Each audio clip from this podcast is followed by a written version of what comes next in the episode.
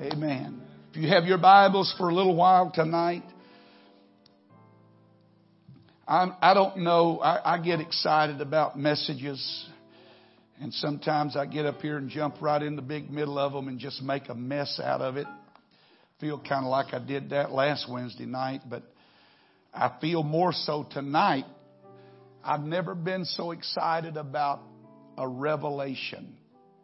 And it may not be anything to you but I believe it is, it is a powerful revelation that God would like all of us to get a hold of. Philippians chapter 3.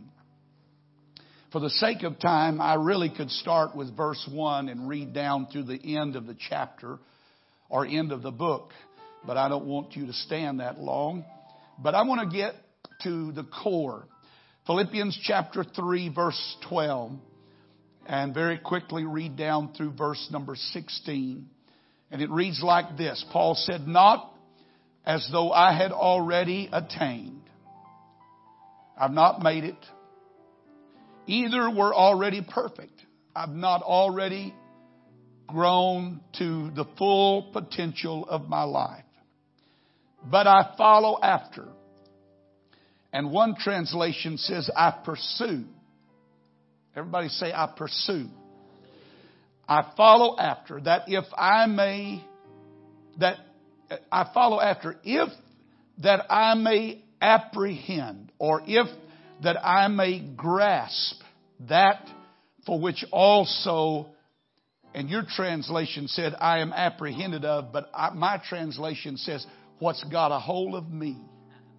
If I could get a hold of what's got hold of me, Amen. Brethren, I count not myself to have apprehended, but this one thing I do. Forgetting those things which are behind and reaching forth unto those things which are before, I press toward the mark for the prize of the high calling of God in Christ Jesus. Verse 15 said, Let us therefore, as many as be perfect, be thus minded. And if in any way or in anything you be otherwise minded, God shall reveal even this unto you. Nevertheless, whereunto we have already attained, let us walk by the same rule and let us mind the same things. And everybody said amen. Now you can be seated. I want to read that from, I'm going to take a, a few moments. I want to read it from the uh, Amplified Bible, if you'll let me. So, uh, give you a little magnification of our text. Paul said that if possible, I may attain to the spiritual and moral resurrection that lifts me out from among the dead even while in this body. Now that's amazing. I want to read that again so you can get it. Listen very closely. He said that if possible, I may attain to the spiritual and moral resurrection that lifts me out from among the dead, even while in this body. We live among a lot of dead folks. And Paul said, It is my desire to get hold of something that will elevate me out of all of this dead mindset and this, well, you know what it means. Verse 12. Not that I have now attained this ideal or have already been made perfect, but I press on to lay hold or to grasp and make my own that for which Christ Jesus has laid hold of me and made me his own. I do not consider, verse 13, that I have captured and made it my own yet, but one thing I do, it is my aspiration, forgetting what lies behind and straining forward to what lies ahead. I press on toward the goal to win the supreme and heavenly prize to which God in Christ Jesus is calling us. So, let those of us who are spiritually mature and full grown have this mind and hold these convictions. And if in any respect you have a different attitude of mind, God will make that clear to you also. Verse 16. Only let us hold true to what we have already attained and walk and order our lives by that. Now let me read it to you from the message. It Gets a little, little better. Can I do that? No, let me read from the American Standard Version. He said, if by any means I may attain unto the resurrection of the dead, not that I have already obtained or am already made perfect, but I press on. So, if so be that I may lay hold on that for which also I was laid hold on by Christ Jesus. Brethren, I count not myself to have laid hold, but one thing I do, forgetting the things which are behind and stretching forward to the things which are before. I press on toward the goal under the prize of the high calling of God in Christ Jesus. Notice verse 15. Let us therefore, as many as are perfect, be thus minded. And if in anything we are otherwise minded, this also shall God reveal unto you. Only whereunto you have obtained by that same rule, let us walk. Now let me read the message to you. And then we're going to be dismissed. He said, if there was any way to get in on the resurrection from the dead, I want to do it. Focused on the goal. I'm not saying that I have this all together, that I have made it, but I am well on my way, reaching out for Christ who has so wondrously reached out for me. Friends, don't get me wrong. By no means do I count myself an expert in all this. But I've got my eye on the goal where God is beckoning us onward to Jesus. I am off and running and I'm not turning back. Verse 15. So, let's keep focused on that goal. Those of us who want everything God has for us, keep focused on that goal. How many of you want everything God has for you? Then you're going to have to keep focused on that goal. If any of you have something else in mind, something less than total commitment, then God will clear your blurred vision and you'll see it yet. And verse 16 says, Now that we're on the right track, let's stay on it. Amen. I want to talk to you, and, and there's no way because Grimaldi's is calling me and I want something to eat, but I'm just kidding. Um, by the way, it's open in the mall if you didn't know that. Best pizza in town. I couldn't preach to you everything that's in my heart tonight. Some of you just got that, didn't you? So it's going to have to be a kind of a over. We're going to have to pick it up and take it a little further. But I want to start tonight. I want to talk to you about the mind of an overcomer. The mind of an overcomer. The human mind is certainly an amazing thing. And the more that science discovers about the human mind, it just underscores the fact that all of us are fearfully and wonderfully made. That God made his grandest creation when he created mankind. The mind has the capabilities that are astonishing. Many have compared the mind to a computer. But the fact is, the mind surpasses the computer in many, many, many ways.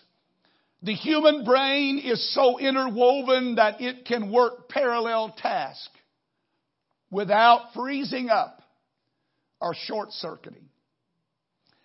The mind is so powerful that it can traverse a vast interconnected network of cells for relevant information on what you are trying to do at that moment and bring to you not only the words, but the skills to perform what you're thinking. Medicated by chemicals that wash over it, that keep it functioning properly, the brain has the capacity or the processing capacity of 0.1 quadrillion instructions per second. Now, Brother Hughes, Brother Dr. Hughes, what is 0.1 quadrillion? That's a bunch. How many of you know how long a second is? That's gone. That's what that is right there. That was two seconds.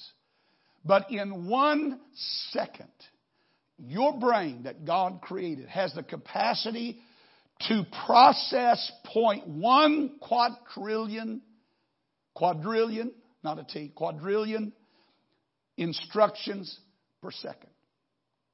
That's busy. No wonder some of you are tired right now. It has the ability, while solving simple math problems, to subconsciously process data from millions of nerve cells that handle visual input, auditory input from two ears, and sensory inputs from your skin and other parts of your body all at the same time and not get them crossed up. While it regulates your heartbeat, it monitors oxygen levels and hunger and thirst requirements, and that's a full-time job for some people's mind. Along with breathing patterns and hundreds of other essential factors throughout the body, and it does it all simultaneously without having a train wreck or burning up. It is hardwired to learn. No matter who you are or where you come from. If you have a brain, and you do, you have the ability to learn. It has the ability to develop. It has the ability to adapt. It is plastic in some sense. It, or let me rephrase, it has plasticity. It it can stretch and be reformed and can be reworked so that it will circumvent cells that have died and areas of the brain that are not functioning. They have proven it through scientific discovery that your brain can literally reroute the nerve sensors to go to another part of the brain that's functioning so you can continue to function as a human being you don't believe that, go home and Google a woman with a half brain or a man with a half brain, and you'll find that there are people either by birth or by some kind of medical problem have had half of their brain taken out, and yet their mind, their brain has readapted itself to that, and it is able to function, speak, write, walk, talk, think, do things like a normal human being because when God made you, he made you wonderfully. He made you with the ability to adapt and change. And He made you with some elasticity so that if you come into life and, and, and everything about your life is against you, that does not limit you to what you can become. Simply means that your mind has the capacity to alter neural pathways, impulses, they call synapses, and the nervous system in response to experience and injury. What all of that simply means is this that a healthy mind is not stuck in any situation or any problem because your mind has the capacity to change and it has the capacity to grow you can alter your brain or you can alter, we call it, you can change your mind in order to accomplish something that you previously thought was undoable. But when you change your mind, when you change your mindset, when you change your thinking, what you viewed as impossible before becomes something that is accomplished. Amen. Paul spoke a lot about the mind. He said, Let this mind be in you, which was also in Christ Jesus. He said, And be renewed in the spirit of your mind. He said, Let every man be fully persuaded in his own mind. And he said again, So then with the mind I myself serve the law of God. Peter picked up the pen and he said, Wherefore gird up the loins of your mind. Be sober, be vigilant. 56 times alone in the New Testament, the word mind is referenced, and many of those references are found in the writings of the Apostle Paul. And when that word mind is used, it encompasses a world of things. It means everything from inclinations to agreements, intentions to understanding, from intellect to will, from sentiment to opinion, from affections to attitude, from breath to spirit, from modesty to efforts, from emotions to will, from passions to purpose, from aim to even your appetite. So when you read in scripture something concerning the mind, you are coming into a world that is so powerfully instrumental in how our lives are lived. It is impossible for me to describe to you how important it is that you keep your mind. Amen. Now, the mind and the heart oftentimes are synonymous in Scripture. As a matter of fact, in the Old Testament, you will read many things about the heart. The book of Proverbs is full of things concerning the heart. The Hebrew translation can be translated mind. It was much more than just the mind, but it involved the mind. So you would not do service if while you were reading the scripture and you came to a verse that had the word heart into it that you could input in that the word mind. It would not do disservice to scripture and it would not violate the intent of that word. It would give you a glimpse of what the writer was trying to say. And so when you read Proverbs 4 and 23, it says guard or keep your heart with all diligence. For out of it are the issues of life. You could easily change that to say keep your mind. For out of it are the issues or the critical points of life. The things that make life what it is. They come from that part of you that is so critically, wonderfully made. In Proverbs 14, I found this awesome when I was reading this today. Solomon said, a sound heart is the life of the flesh. Let me change that. A sound mind is the life of the flesh. You would not do yourself an injustice if you would sit down and get your concordance out and go through scripture and read every verse where you find the word heart and insect the word or intersect the word mind into its place and get a clearer or fuller understanding because the mind is where it's at. Everybody say the mind is where it's at.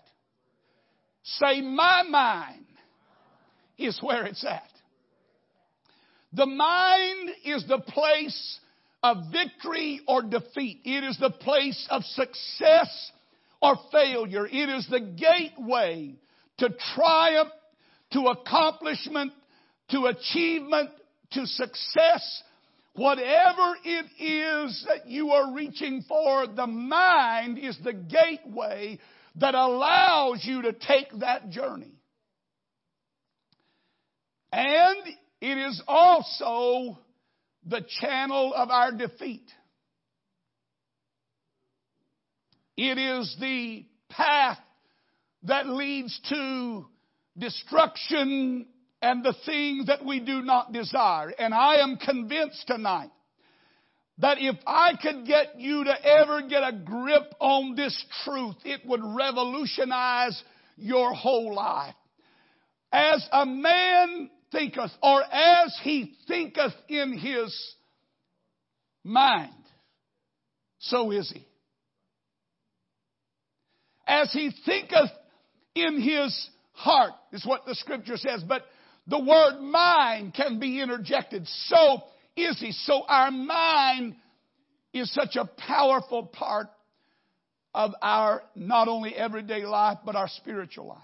Now, our mind is made up of thoughts. And I'm not an expert, and I know you probably could find your own studies, but this is what I've come across. That the average human mind, experts estimate that we have between 50 and 70,000 thoughts per day. That's amazing. Some of you didn't know you had that much in you, did you? Everybody say 50 to 70,000. That's amazing.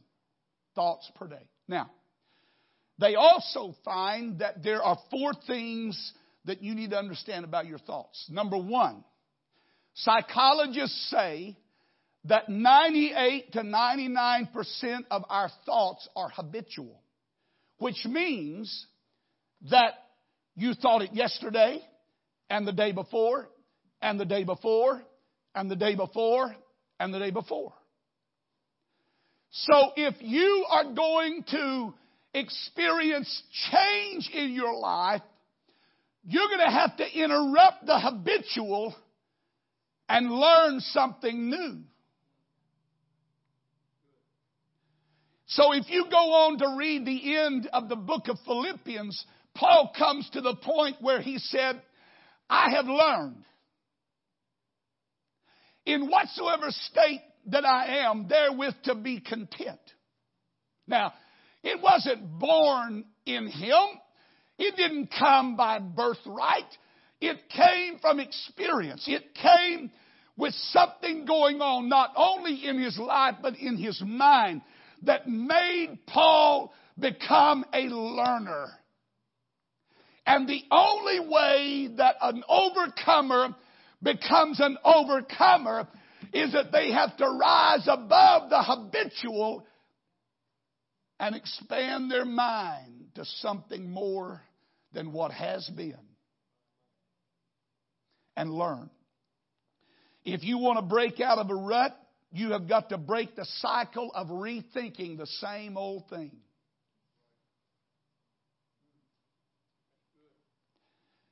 If you think what you've always thought, you're going to get what you always thought.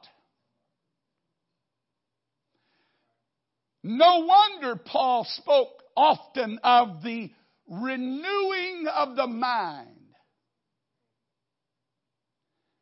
Because if we're not careful, our minds can get in a rut and we think today what we thought yesterday, and the things that we thought yesterday, we thought the day before. And there's nothing fresh or new, and we don't push ourselves to learn or expand our horizon. And so to break this habitual thinking, you've got to, you've got to adopt a learning mindset. That is the mind of an overcomer that I'm not going to be trapped by habit. Do you know that habit is the reason many people stay bound by their sin? Because they just can't seem to break the hold that that thing has on them. And so they try everything but what they need to do. And that's get a new mind. Have their mind renewed. They, they, they go to different places. They change jobs. They change wives or husbands, or they change cars, or they change clothes, or they act a different way, and they find out that they're not any better off down the road than they were before because they haven't changed what really needs to change. Got to start up here. And the mind of an overcomer refuses to be tied down to what he thought yesterday or the day before or all of that. He, he refuses to allow his mind to get locked into a rut. And so he forces himself to learn something new every day. They, it, is, it is said of one poet, one French poet, that he would walk the streets of Paris every day looking for something new because that's the only thing he knew that would keep his prose fresh and alive.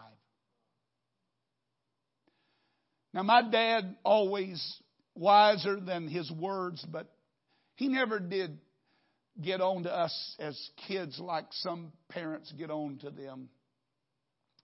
My dad, if you did something wrong, he, he, he didn't rehearse it.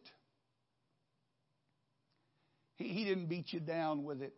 Matter of fact, I very seldom ever remember my dad ever reminding me of anything that I did wrong. But what he did say, what he did ask was, What did you learn out of all this?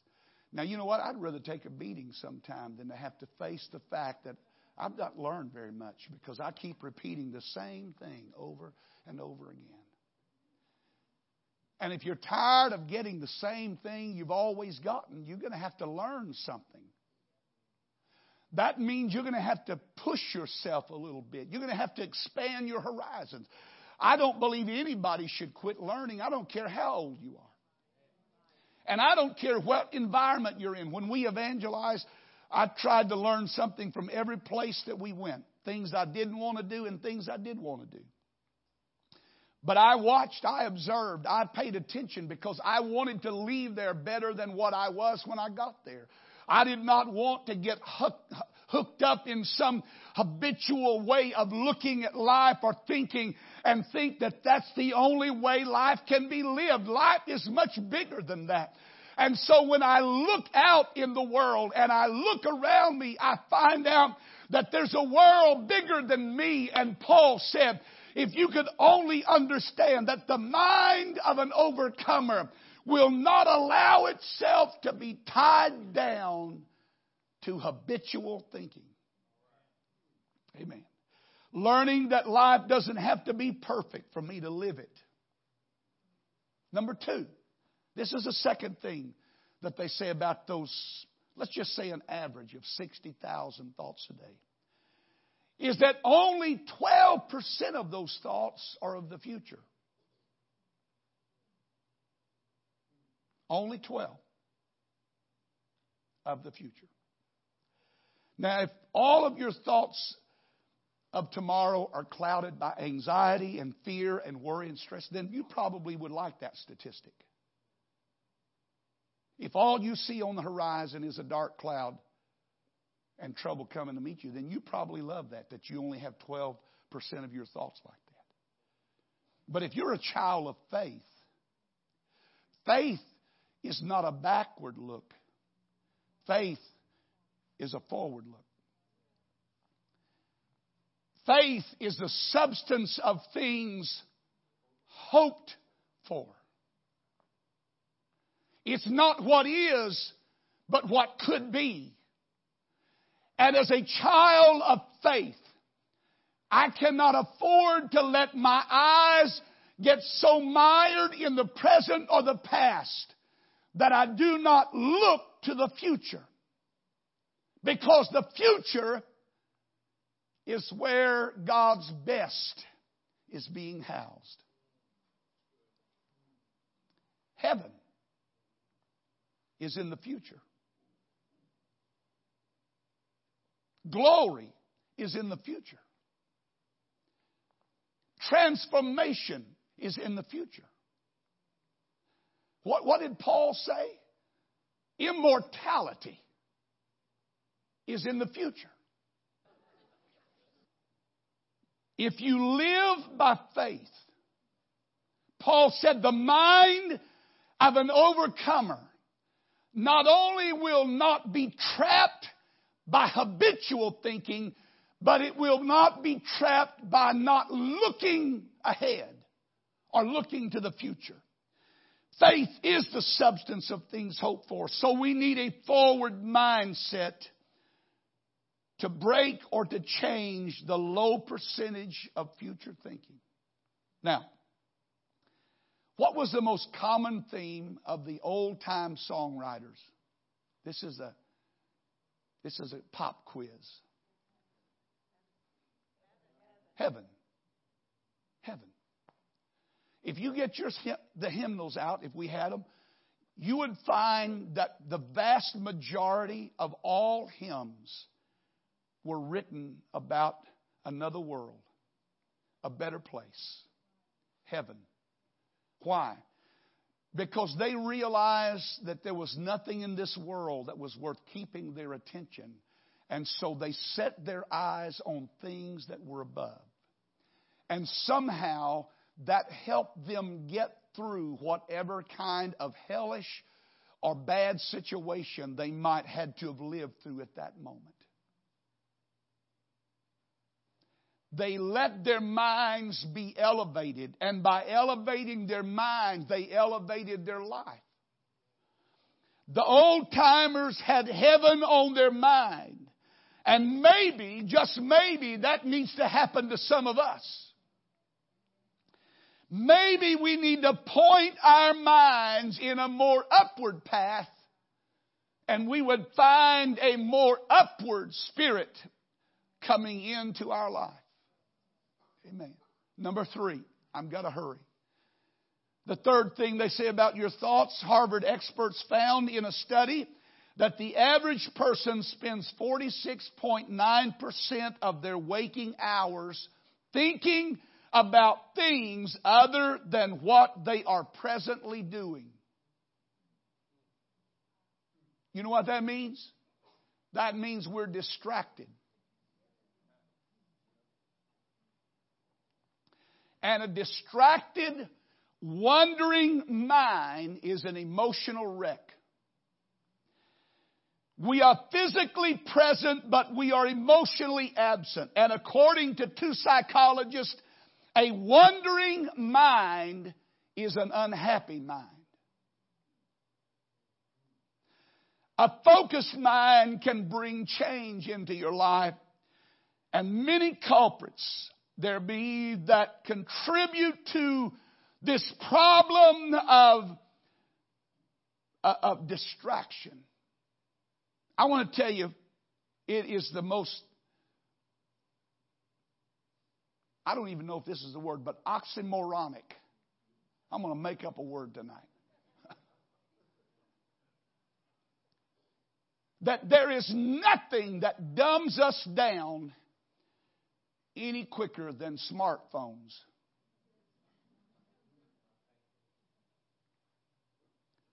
Because they're nothing more than a distraction most of the time.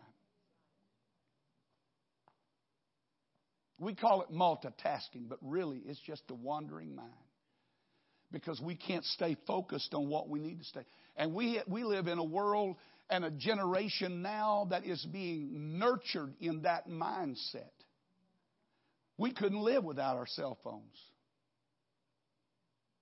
We couldn't. I mean, I'm admitting that it's just a confession, and confession's good for the soul. I, I guarantee it. I prob- go home and make up your mind that you're not going to do anything on your cell phone tomorrow, but what is essential. If somebody calls you, a legitimate phone call, I don't mean just to find out how you're doing, but there's a business that See how long you can go without that. And we don't realize how many other distractions there are in life. No wonder the seed of God's Word never germinates into fruit in our life because it's the very thing that He spoke of with the sower and the seed. He said, Some fell among thorns. Now, the ground was healthy enough that it grew thorns, so it was healthy enough to grow wheat. But because the thorns were there, the Bible says that they grow together and they become unfruitful. And according to what I've read and, and a, little deeper into the meaning of that text is that literally, they say what happens when that seed goes into the ground in that thorny ground, that when it begins to take root, that the root of the weed and the thorn begin to intertwine around the root system of that wheat. And as the nutrients are being sucked into the wheat, the weeds intercept it and pull it away so that it never gets the nutrients it needs to become fruitful. And so all you see is a stalk, but no fruit. And he talks about that in a distracted state of mind. If the devil can't make you bad, he'll make you busy.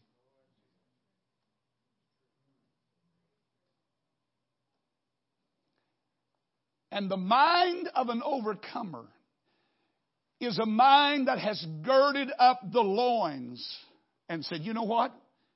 We're not going there today. We're not going to let that, we're not getting away from what our purpose is. We're not getting away from what God called me to do. We're not getting away from the things that are essential and necessary. Number four, and I'm, I'm hurrying. Cleveland Clinic estimates, get this, 80% of our thoughts are negative. Wow. No wonder you had a bad day. 48,000 thoughts that are negative. Now, get me. It's not wrong to have a negative thought. What makes the problem compounded is when you begin to verbalize your negative thoughts. You can't keep a negative thought from coming. I can't. Haven't been so far. But when I start verbalizing that, I give power to that thought. When I begin to verbalize that, I give credence to that thought. I give substance to it. And instead of it just dying and going away, I give life to it. So much so that most of the time in life we get what we say. We get what we confess. We get what we speak. Job said, The thing that I feared most has come upon me. And what happened? It did. It overwhelmed him. Because he allowed his mind, in all of his troubles and all of the issues that were going on, he allowed his mind to be sucked in to this channel of thinking that overwhelmed him. So we need to use our voice to speak the right things. And we need to be careful that we don't compound our problems of the negative thoughts by speaking those things out. Proverbs 18:21 says, words or well, King James says, death and life are in the power of the tongue. One translation said, words kill, words give life. They're either poison or fruit. You choose. Matthew is the converse scripture from Proverbs. Matthew 12, 37. Jesus said, words can be your salvation or words can be your damnation.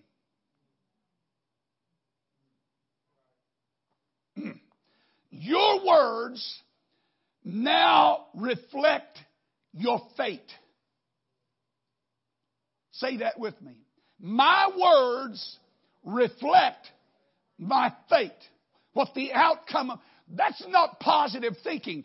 That is not Nightingale or anybody. That is the Word of God.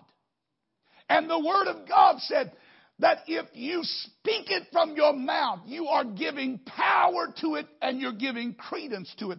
That's why what you say needs to be carefully guarded. Amen. If you have to say it, say it like you believe it, not like you feel it. I love this. Jesus spoke to the winds. He didn't speak about the winds. He spoke to the winds. Jesus spoke to the storm. He spoke to the demons. He spoke to the problems. And then he turned and told us, Speak unto that mountain and say, Be thou removed and cast into the sea. For whatsoever thou sayest, that shall you also have. Amen. What we speak, we give power to. When we verbalize our faith, we give power to it. And when we verbalize our fears, we give power to them. No wonder Paul, in writing to the Romans, said, I am persuaded. I am persuaded that neither life nor death, nor principalities, nor powers, nor things present, nor things to come can separate me from the love of God. He said, I am more than a conqueror. Do you understand the environment that he was writing that in? It was not a copacetic, healthy situation where everybody loved Jesus and everybody had heaven stickers on the back bumper of their chariots. Rome despised what he represented. And yet, in that environment, Paul said, I am more than a conqueror. Now, maybe he was trying to pep himself up. I doubt that. I think he was trying to get across to the believer that what you say is what you're going to become. You need to forget those things that are wrong and remember that you cannot go back and change them, but you can change what can come. So there's some things that you should say, and there's some things that you should not say. The Word of God said in Jeremiah 1, say not, Jeremiah, I am a child. That was God's response to Jeremiah saying, I can't do this. I don't have, I don't, I, I'm, I'm not qualified. And I'm a, I'm a child. I, I, I don't have the maturity to deal with this. And the word of God come back to him and said, say not, I am a child. Do not contradict what God is trying to say about your life. By the way you live, by the way you act, by the way you talk. Don't disqualify yourself if God has called you. Number two, Jesus said, Say not, there are four months and then cometh harvest. I say, look on the field. Lift up your eyes and look on the fields, for they are white already to harvest. So what he said is, don't put off to the future what God is wanting to give you today. So, there are some things that you need to say. You need to confess with your mouth the Lord. You need to speak the word of God. There's nothing more powerful than this word. That's why sometimes just getting up and reading this word out loud does more to help me than anything else. You know, I can read it silently, but when I start reading it out loud, when I verbalize, it goes beyond my thoughts. It becomes part of my whole being. Then when I speak those words, those words bring life. They bring transformation. They change my mind. They change my feelings, my emotions. So when I open my mouth and speak, I want to speak truth. I want to speak the Word of God. But I don't want to say things that contradict what God says about me. I'm no good. I'm a, I'm a failure. I'm a reject. I'm a mistake. And some of you are telling yourself that in your mind. You've messed up. I'm no good. I failed. I've stumbled. I've done this. I've done that. And we listen to that recording in our mind long enough that we start acting out what our mind is telling us. Amen. I'm talking about the mind of an overcomer. I hadn't got there yet, but I'm getting there. The mind of an overcomer.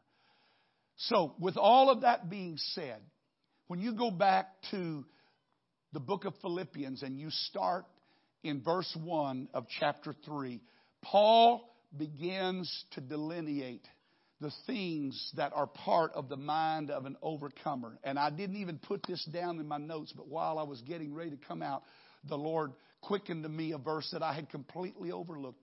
In the second verse, He said, Beware of dogs. Beware of the concision, division, conflict. Beware of the mutilators, the people that were trying to force circumcision on to these new Christians. Now, in Jewish culture, the dog was the lowest of the low. So Paul begins writing to them in this third chapter. He said, I, don't even want to take the time to apologize to you for having to say this again. Evidently, he had already said this before. He said, I'm going to say it to you again because you need to hear it and it's for your good. Beware of dogs. So the mind of an overcomer is conscious, is conscious that his associations can help him or hurt him. Who he hangs out with who he runs around with, who he talks to, what he reads, what he observes, what he listens to, what he gives his mind to. Those associations have an influence on your life. And an overcomer realizes that your environment is as critical as anything else in your spiritual journey. And you need to make sure that you keep yourself surrounded by people that are going to help you forward and not take you backward. Am I making any sense? The mind of an overcomer. Simply put, in my vernacular, is if you want to be like an eagle, you've got to hang with the eagles.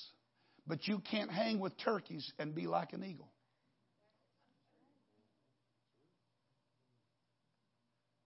Whoever you associate, who you hang out with. You say, well, that's the only friend I have. Well, then I would suggest you find some new friends because you become what you associate. You become what you hang out. You become what you listen to. You say, Well, I don't hang out with any bad people, but you listen to music that's garbage. Or you read stuff that's garbage. And you wonder why those words keep popping up. You just keep pulling, they'll come back to you. Yeah. I'm just saying that if, if you don't surround yourself with the right atmosphere and the right environment, you're not going to overcome. You're not going to rise above the problems and the issues of life. So your environment is critical to your success. And the mind of an overcomer understand that I need to beware that there are things out there that are contrary to what I'm trying to accomplish. Now they may be dressed up like sheep, but they're actually wolves in sheep's clothing. They're just waiting on the moment to pounce on me and eat me up. So I need to be careful, and I got to close. It's already 8:40. Can you believe that? Time flies when you're having fun. The mind of an overcomer. He said, "Beware the dog. Stay away from the low stuff."